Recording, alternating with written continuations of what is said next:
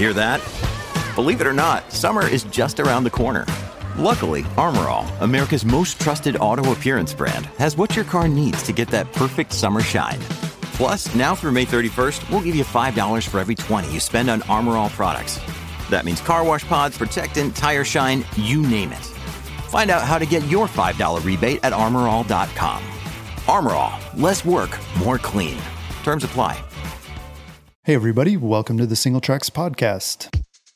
My name is Jeff, and today Matt and I are going to be talking about mountain bikes that are going wireless. So, no, we're not talking about e bikes, we're talking about other stuff on mountain bikes that's going electronic. You may remember we did a podcast about electronics a while ago where we talked about all kinds of stuff like GPS and bike lights and things like that. But today we're going to focus on some news, particularly around electronic drivetrains and dropper posts, and really talk about like how all these systems might potentially integrate with each other and some of the pros and cons of doing that. So let's dive right in. So the big announcement was the SRAM AXS system, uh, which basically adds batteries and wireless controllers to the drivetrain and also to their dropper posts. And we're going to begin with the drivetrain. So, Matt, can you tell us a little bit about like what an electronic wireless drivetrain is? Like, what does it actually do? Yeah, it's kind of a a, a big old wonder piece of technology now.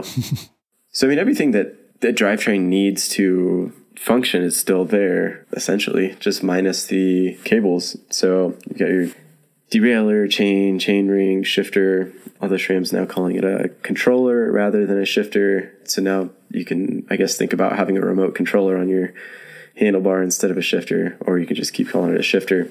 but essentially, it just takes away all the shifting cables for an instantaneous response from uh, actual input to shift. Yeah, and again, this is not it's not an electric mountain bike in any way. I mean, I guess it is it is doing some mechanical work for you. Like you don't have to use your thumb muscles as much anymore. But yeah, that's a good good way to put it. So SRAM came out with this AXS system. This is actually not the first wireless drivetrain system for mountain bikes. Shimano came out with their Di2 system a few years ago. Mm. And both of these technologies really started on the road. I mean, SRAM had their eTap system for a while, and Shimano also had their system. I believe it was also it was called Di2 for road bikes. Yeah. So yeah, that was the big news. So we, we'll talk specifics about AXS since that's kind of the fresh one that's in everybody's mind right now. What are the advantages of going with a wireless drivetrain system? Well, you take away any sort of lag that kind of happens um, as far as like you know a traditional shifter.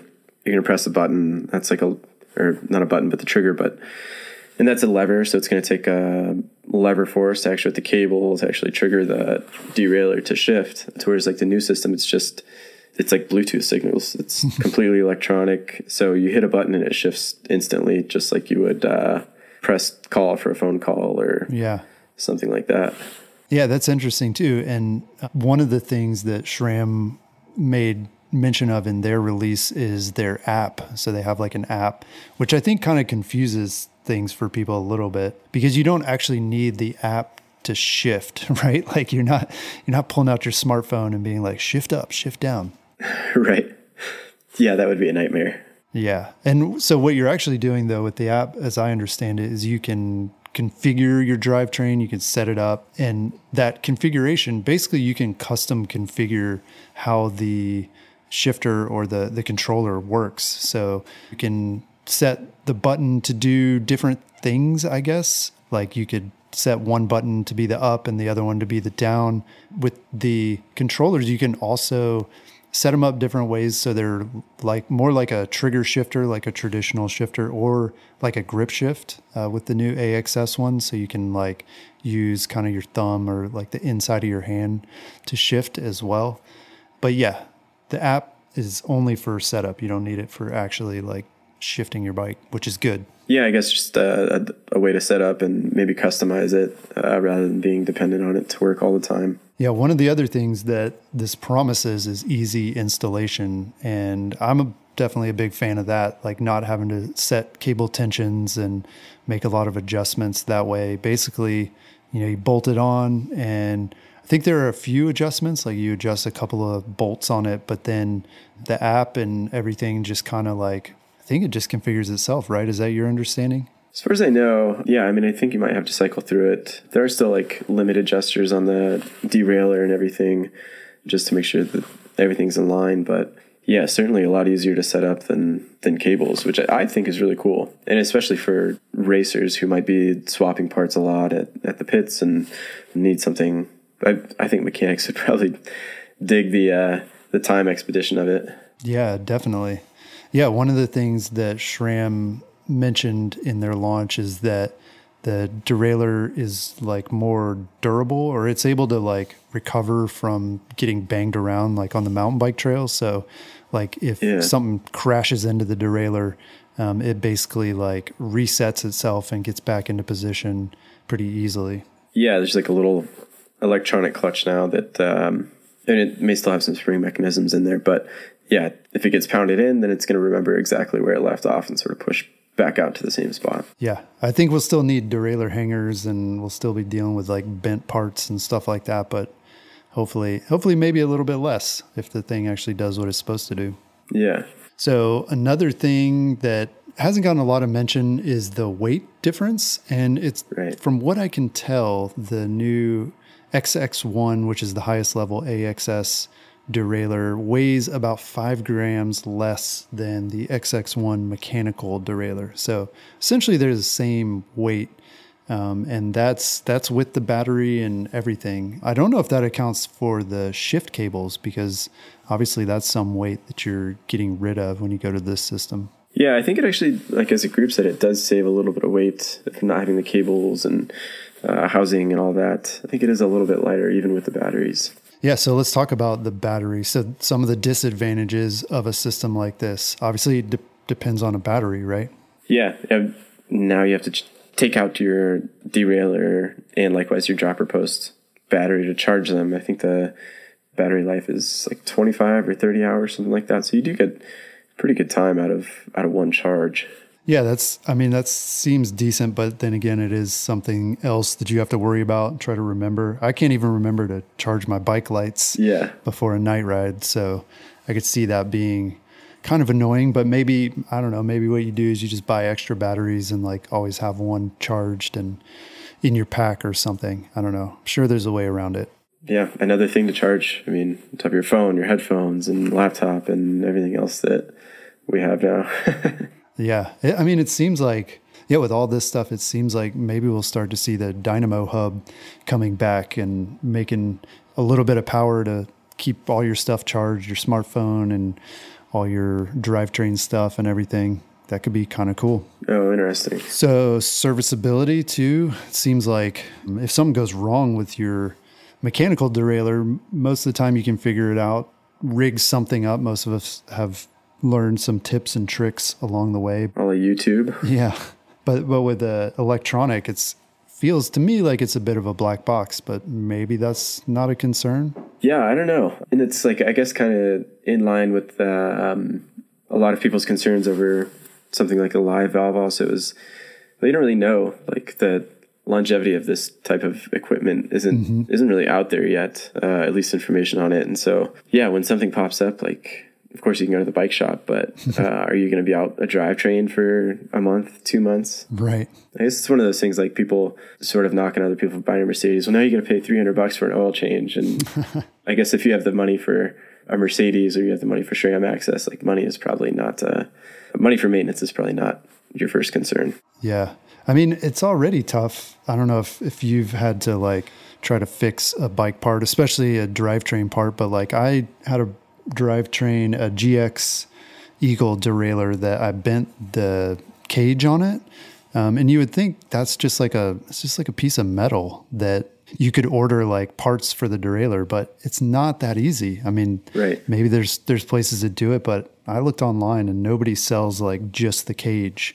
And so, yeah, it's like this stuff's not even really serviceable as it is, and this just seems to make it a little bit worse. Yeah, that'll definitely be something interesting to watch out for. So, yeah, same with live valve and same with a lot of these electronic components that are that are coming out. Is is there a, a a point in time where you're going to start to see a lot more problems with it? And, you know, if so, like what's the time timeline that you're going to be out a piece of equipment because you have to send it back to SRAM to, to go through a rebuilding process or do some new circuit boards in it or something. I don't know. Yeah. Yeah. And our bike mechanic's going to have to add like a soldering kit to their toolbox. they can like, you know, reconnect wires and do all that kind of stuff. Who knows? Yeah. So another disadvantage, at least for now, is that this whole system is definitely more expensive. You know, not just the SRAM AXS, but also the Shimano Di2 system. For AXS, we're talking two grand for the group. And there's not much of a discount for the the lower level group. It's nineteen hundred dollars. So you save a hundred bucks if you get the slightly less expensive version. That's how they get you. Yeah. And I don't know. Have you compared that to Di2? I feel like it's it's about the same price as that system. Maybe a little bit less than Di2 was when it came out. From what I heard, it's actually quite a bit cheaper than uh, than Di2. Like yeah, several hundred dollars. Well, and compared to a mechanical XX1 drivetrain too, um, I don't think it's that far off. I mean, that's always been super expensive, and most people didn't go with the XX1. I mean, most of us are running a much lower level group than that anyway. Right. So for those who are like interested in XX1, I think this probably is pretty attractive. It's it's not that much more expensive, I guess is what I'm saying, than those highest in drivetrains. Yeah, and the SRAM system seems way more advanced also than the Shimano Di2. So the Shimano Di2, you're still running, you're actually running wires rather than cables. Um, so all the wires that you have to set up for shifter and derailleur to actually work to where the SRAM AXS is all all Bluetooth and yeah, magic signals and stuff like that. yeah, that's a really good point to make really good distinction. And Di2 also there's the option for a front derailleur which AXS doesn't seem to be supporting especially with this launch. But then yeah, I mean if you're cutting out the wires again there is I mean I've had so much trouble pairing like Bluetooth stuff with my phone. So I imagine that there's like those frustrations too, where you're like, dang it, why can't I find my derailleur? right. so you mentioned Fox Live Valve, and so that's an electronic suspension system. So let's talk about some of those products that are on the market. So Live Valve, it's it's not necessarily like the new SRAM drivetrain or dropper post in that it's it's completely automatic, right? Right. Yeah, I suppose uh, uh, the next step for SRAM would be to figure out when you need to shift, and then the yeah. system would just shift for you because that's essentially how the live valve works. Yeah, so it takes some control away from the user, um, which I don't know. For some people, that's probably good. I mean, it's one less thing to think about. Like, oh, do I need to lock out my suspension or do I unlock it here?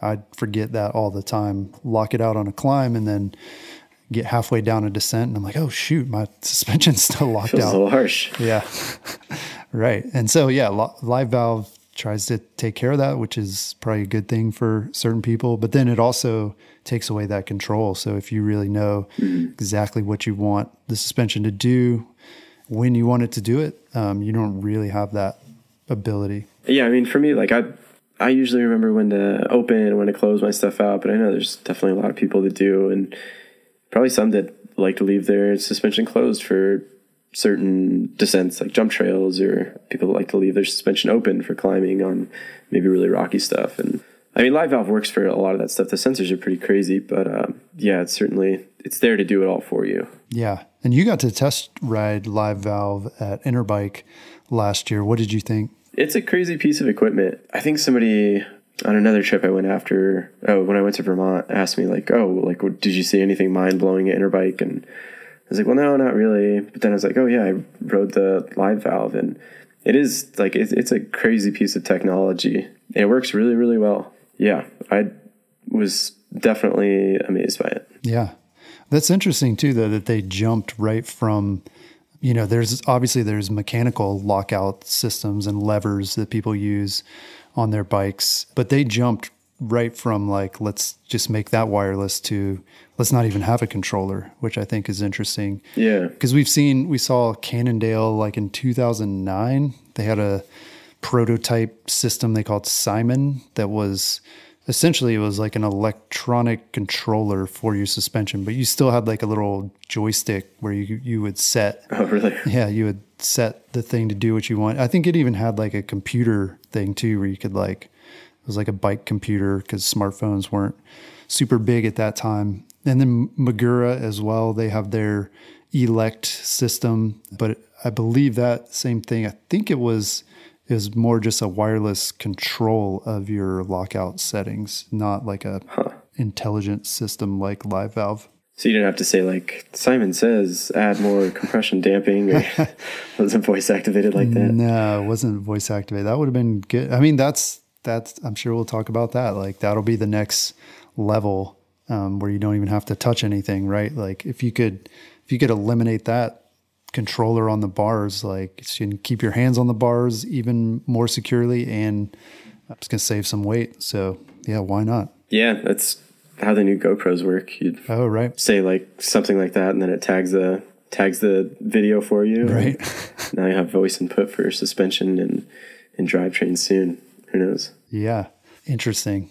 Well, so the other thing in suspension that's kind of related and interesting to talk about, I think, is the Quarq sensor, suspension sensor that you can put on. And and that's made by well, SRAM owns the company now, so I think they're sort of folding it into their RockShox division.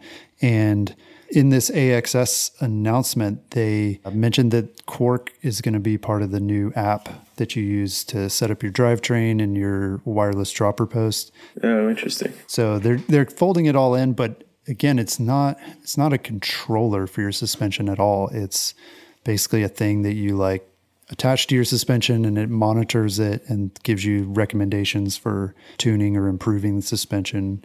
But it seems like seems like there's more there could be more to it. There could be something more that they could do with that. Yeah, because that's a uh, Quarq is like the ShockWiz, right? Yeah. Yeah, I didn't know they were incorporating that into SRAM AXS. Yeah, and again, it's like it's not I mean, obviously there's no controller. Like you can't press a button and it does anything to your suspension, but it is part of the new app that they launched. So you got your suspension settings, your drivetrain settings, and your dropper post settings, like all in the same app, which I know a lot of racers will definitely find that to be really helpful, like being able to set up their bikes quickly um, when they're on the road and stuff, and like getting everything dialed in exactly to their preferences. Yeah, I think so. Quicker data, maybe a little bit easier to set up and easier to understand. So moving on from suspension, now we've got wireless dropper posts. And again, SRAM was not the first to do this. Magura had their Elect system, wireless dropper post that's still available. It's still on the market. I saw Eric Porter was running one of those uh, out when I saw him this past summer and he really loves it. Like he says it's it's an awesome thing to have. Yeah, because you're able to like swap the dropper posts between bikes really easily. Like you just you just pull it out of the frame and plop it in another one. Like there's no cables or wires or anything that you got to route or you know hook up to the bars. And so SRAM announced that the new reverb or there's a new model of the reverb that is wireless as part of that AXS system. So yeah, what are, what are some of the other advantages that you see to that, Matt? Again, you get like instantaneous input and response from the dropper post. And I guess another cool thing that we didn't touch on yet was the battery for the dropper post and the derailleur is the same. So, I mean, there's kind of saying in their marketing that like if you run out of battery in your derailleur, you can swap it with your seat post. But then I guess you kind of have to choose like, do I want to shift or do I want to right. fall down going down something steep. but yeah, so they're swappable. Standardized batteries, sort of like double A's, huh? Right. Innovation. Yeah. Of course not with Shimano Di2 though. right. Or your light. I mean, yeah, maybe. Maybe one day like you, SRAM will come out with a bike light or a, a GoPro camera that uses that battery or something. Yeah.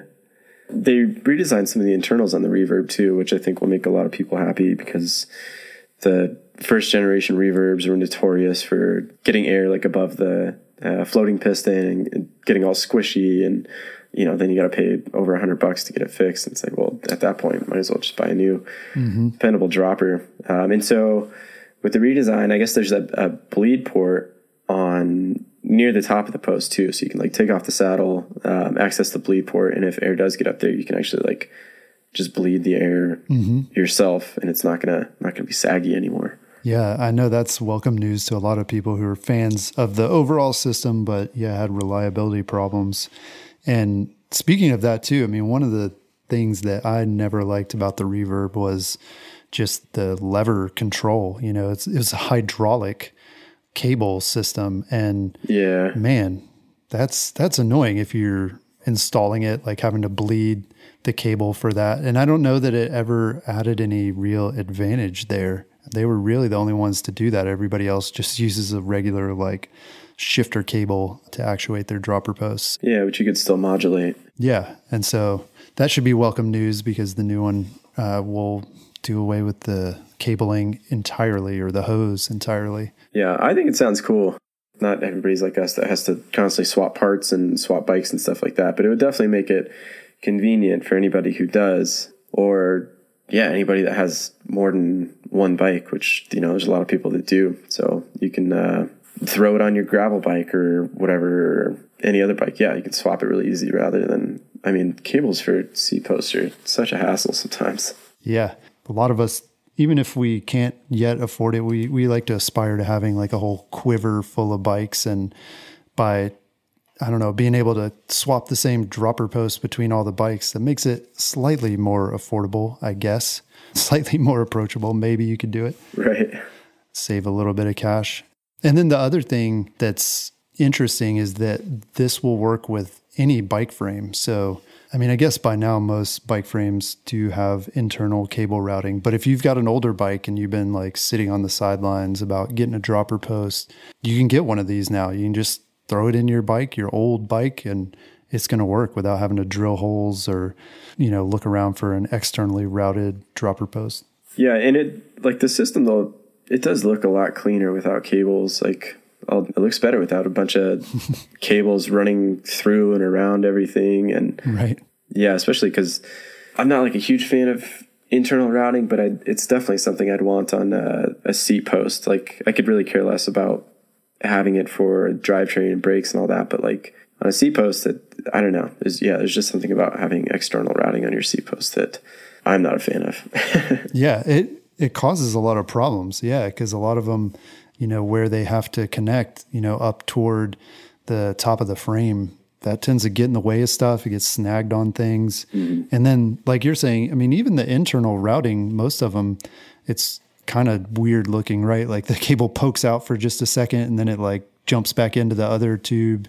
So, yeah, and I've always said that the biggest problem with dropper posts seems to be with the levers and with the actuator. Like, if that cable comes loose anywhere or for whatever reason like has a problem, it's usually it's usually in the cable or at the lever. Yeah. And so if you eliminate that part of the system, the whole thing should get much more reliable. Yeah, totally. Yeah, I mean, my girlfriend and I will kind of, uh, when we have test bikes and stuff, she'll use my bike and then always get to fiddle with the seat post to like drop it and then it doesn't work and you got to yank the cable out and Right. try and find like the right, uh, right lever actuation. Yeah, it ends up being a complete pain just to make it rideable for somebody else. Yeah. So, I mean, it may sound like we're real big fans of this, um, but neither of us have wireless dropper posts yet, believe it or not. So, why not? What are the disadvantages of this kind of system? I don't know. Culturally, I guess maybe it's like off the deep end or whatever, but it seems like people are just they're getting uh, a little bit overwhelmed by the amount of like technology that's out there these days, and now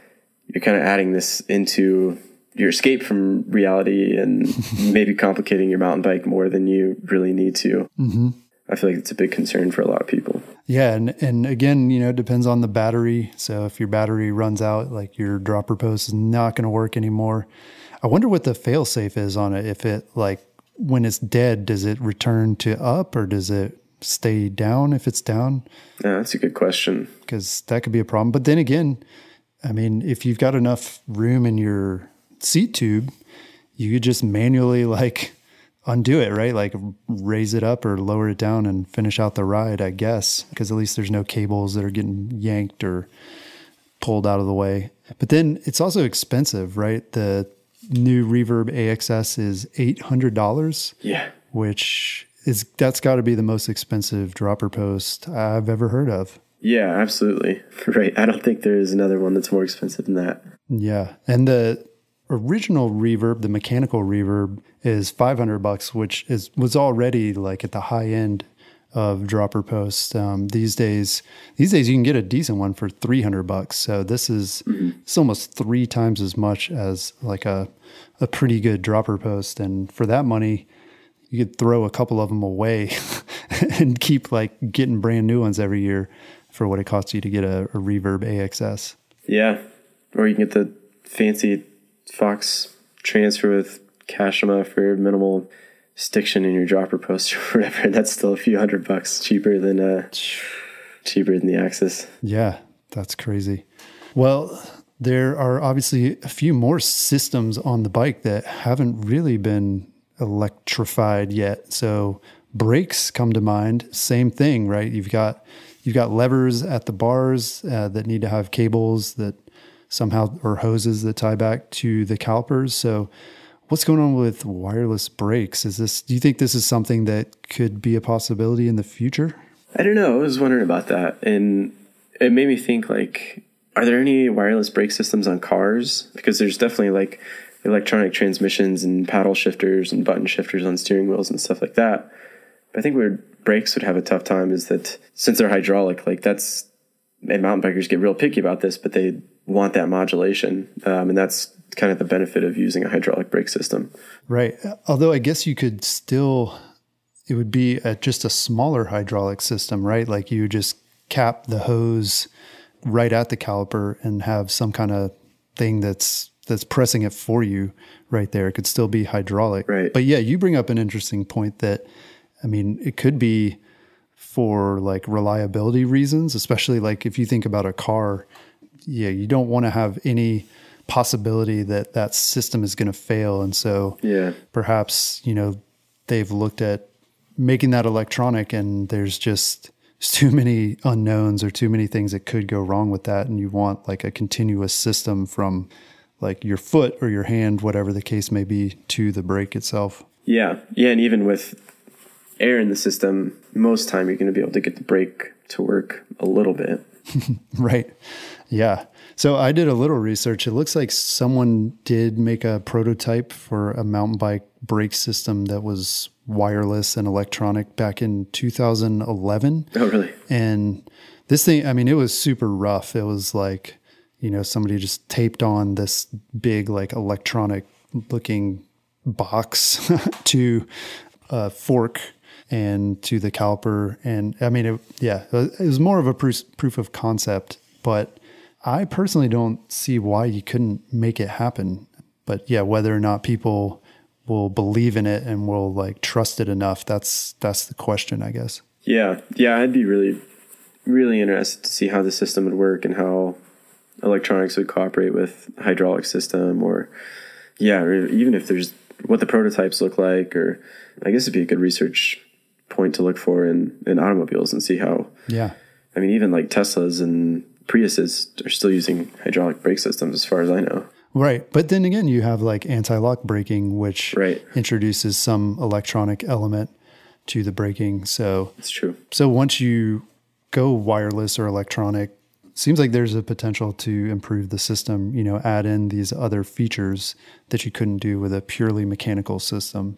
And you know, and then obviously if you could do this though, there are all those advantages we mentioned with the drivetrains and the dropper posts. You know, installation is going to be mm-hmm. much easier. Maintenance is not going to be daunting, I guess. You know, I mean, you're not going to have to like bleed brake cables and that kind of thing. And then and then it opens up the possibility for different control styles. So yeah, you know, it doesn't have to necessarily be a lever. It could just be a button or or you could just shout like slow down and your bike slows down. right now the question that remains is what does this mean for the overall mountain bike experience you kind of touched on this Matt but like yeah, yeah. philosophically like how does how does this make you feel to see all these electronics on bikes i mean it's interesting like it like it's kind of the cool thing about being like a mountain bike journalist at this point is like you get to witness like all these things happening and and write about it and document it and they're really really big changes for the sport and technology for mountain biking as a whole like whether whether you're into it or not. Mm-hmm. like personally, I don't think I would be that into it. Like I definitely wouldn't go out and spend the money for it. I would ride it just to see what it's like. Yeah, I mean at the same time, like I even mechanical drivetrains are so good right now and last a long time without maintenance and function well. Again, I think like I mean look at like the big single speed resurgence in like the past few years and how people have like revolted by uh, against like new technology by just like sticking with only one speed on your mountain bike. And yeah. and it sounds like hell to me but yeah SRAM AXS is gonna create revolters that I don't know revolt against the electronic drivetrain system in the same way. I mean I think if you're into it like go for it. Yeah you see with e-bikes people are in one camp or the other and you know, to me, I, I don't see a big difference between e-bike and and adding all these electronics, right? You know, people people love to, especially the anti e-bike people are like, hey, if it has a motor, it's a motorbike. Well, I got to tell you, these these systems have motors too. I mean, they're they're called servo motors, right? Like something you're pushing a button, you're not doing the work, and it's shifting your derailleur for you or it's actuating your dropper post. So to me, it's like if we're going to draw a line, this stuff shouldn't shouldn't exist either. And like you said, I, I have no problem with it either. I think it's it's interesting and it's different. I don't know if it's for me because well, for a, number of reasons, you know, like you said, it is expensive and seems like it's harder to work on. I mean, I kind of enjoy figuring out these mechanical systems and like being able to work on them, and and I don't feel like you could do that necessarily with the electronic systems. Mm. Then somebody, one of our readers, brought up the idea of hacking, like not just hacking. You know, people are bringing that up with e-bikes, like they're worried that people are going to hack their e-bike so it can go faster than it's supposed to go or whatever. But no this this person was suggesting that it might be possible to like hack your competitors uh, drivetrains or dropper posts. So like say you're in a mountain bike race and right. push a button and you can make everybody's derailleurs go haywire or something like that. I mean that seems like i mean it seems really far out but then again we thought mechanical doping seemed far out, you know, like hiding tiny motors in your bikes. But that happened. Like people started doing that. Yeah, it does happen. Yeah. So, yeah, I mean, hopefully uh, SRAM and Shimano and all these companies have good, like, security people on their teams because this is the whole like internet of things too that we're hearing about and how a lot of these new products you know security is like an afterthought and people are now finding out like some dude across the country can look in on your baby monitor or or whatever it is, you know. right. Yeah. So, yeah, seems like there could be some unintended consequences for that. But but overall, yeah, it's definitely an interesting direction and shows that the mountain bike industry continues to innovate and move toward, you know, the, this whole like digital age is not it's not leaving mountain biking behind by any means, you know. It's it's creeping in whether you think that's a good thing or a bad thing. I think electronics are going to grow. I think that'll maybe even be like the next big thing with frames and geometry and all that getting to such a good point right now and kind of reaching that that point of diminishing returns. You know, this whole AXS thing that like that's a major leap in in technology. And now I think it'll get more popular. I think they're going to find ways to make it more affordable, easier for people to understand, more marketable. Yeah, I, I feel like that's going to be sort of like the next big area of opportunity for technology. Yeah, definitely. And SRAM seems to be with this release, they're really trying to integrate the whole system. You know, it's not just like, okay, we have an electronic drivetrain. They really seem to be thoughtful about like how it all works together with the dropper post and potentially with this the suspension system, whether that's you know just getting telemetry or if it's also controlling the suspension. Because I think once you do that, you look at the whole picture you can definitely start to do some things that weren't possible before. One of the things that I saw last year that kind of blew my mind and seemed like a really obvious thing yet you know nobody is really doing it yet is integrating your suspension controls and your dropper post and this was BMC with their Speedfox uh, does this where basically it's a fully mechanical system but you know one you press one lever and it's going to drop your post and also open up your suspension hmm. and then vice versa you flip it again it raises your post up and locks out your suspension so obviously you know when you're going downhill you want the the suspension open and you want the post down, and then vice versa for when you're climbing. And so it seems like those kinds of systems, and people argue like, oh, well, there's sometimes when I'm climbing, but I want my suspension open. Yeah, yeah. And that's totally fine. This mechanical system can't address that. But if you had an electronic system where everything is like talking to everything else, it seems like that could be possible. You know, whether you can figure that ahead of time or, you know, on the fly, you're able to like make those adjustments. But it does seem like once you start putting everything together, that you can get like a really smart system in the end. That is interesting. I mean, there's so many systems, and then the trade offs in a lot of ways seem to be the customizability or the personalization of them. That, yeah, with a completely mechanical and drivetrains and droppers that are independent from each other, I mean, you can you can get them to do what you want whenever you want. Right. Yeah. And then the interface is what becomes your your hardest part, you know. And that's that's already a hard part for biking as it is. I mean, we've got so many levers and different things on the handlebars that we need to keep track of and try to be able to control. And so I think that'll be a challenge with the electronics as well. You know, we again we don't want to be like having to pull out a smartphone and like go through a bunch of menus and things like just to just to make a simple shift. And so I think that's that's probably going to be where we're going to need to see a lot more improvement before these things really become mainstream and people are using them to their full advantage. Yeah, I think so. So yeah, and you mentioned that the prices will probably come down and one of our readers mentioned in a comment that he thought the prices would eventually come like way way down, uh, even lower than mechanical systems, which I've found interesting. You know, at first I thought no way like that doesn't doesn't make sense, but I mean, you look at you look at stuff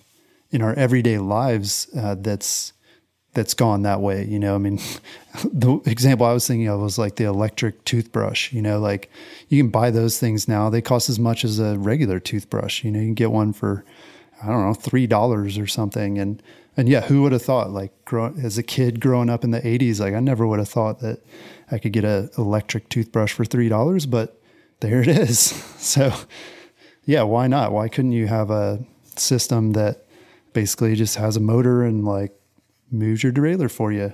Seems like it is possible. And what's interesting is like you look at computers too and, and Moore's law, which I don't I don't think that's a thing anymore. I think think we've like outlived that. But the idea being that power and speed and all that stuff is going to be increasing and prices are going to go lower. I mean, you don't necessarily see that in the physical world, but you do see it with software and electronics. So maybe there is some credence to that idea that, that these systems have the potential to get much, much cheaper. Yeah, yeah, you're right. I mean, everything, everything in electronics has gotten cheaper since you know they first came out. Laptops, flat screen TVs, computers, phones, anything like that. So what they have the XX1 and X01 AXS now, so maybe we'll see a, a GX AXS in the future. Yeah, that seems like a safe bet. I mean, that's that seems to be SRAM's mode of operation, at least for their drivetrain systems to date. You know, where they they'll come out with 11 speed or 12 speed at the highest level, and then you know, of course, the first question that we ask in the media and that our readers are asking us is like, "Oh, when's when's a cheaper one coming out?" And SRAM is always very coy, like, "Oh, I don't know. This this has some really high tech stuff. Like, we just don't see." I mean, they literally. I remember one of the marketing people literally told me that. I think that was when the 11 speed came out. He made the point like, "Oh no, this stuff is." This is really high tech. Like the machining is very difficult, and like we just don't see this like trickling down. You know, this is just Really? this is what it costs to do this.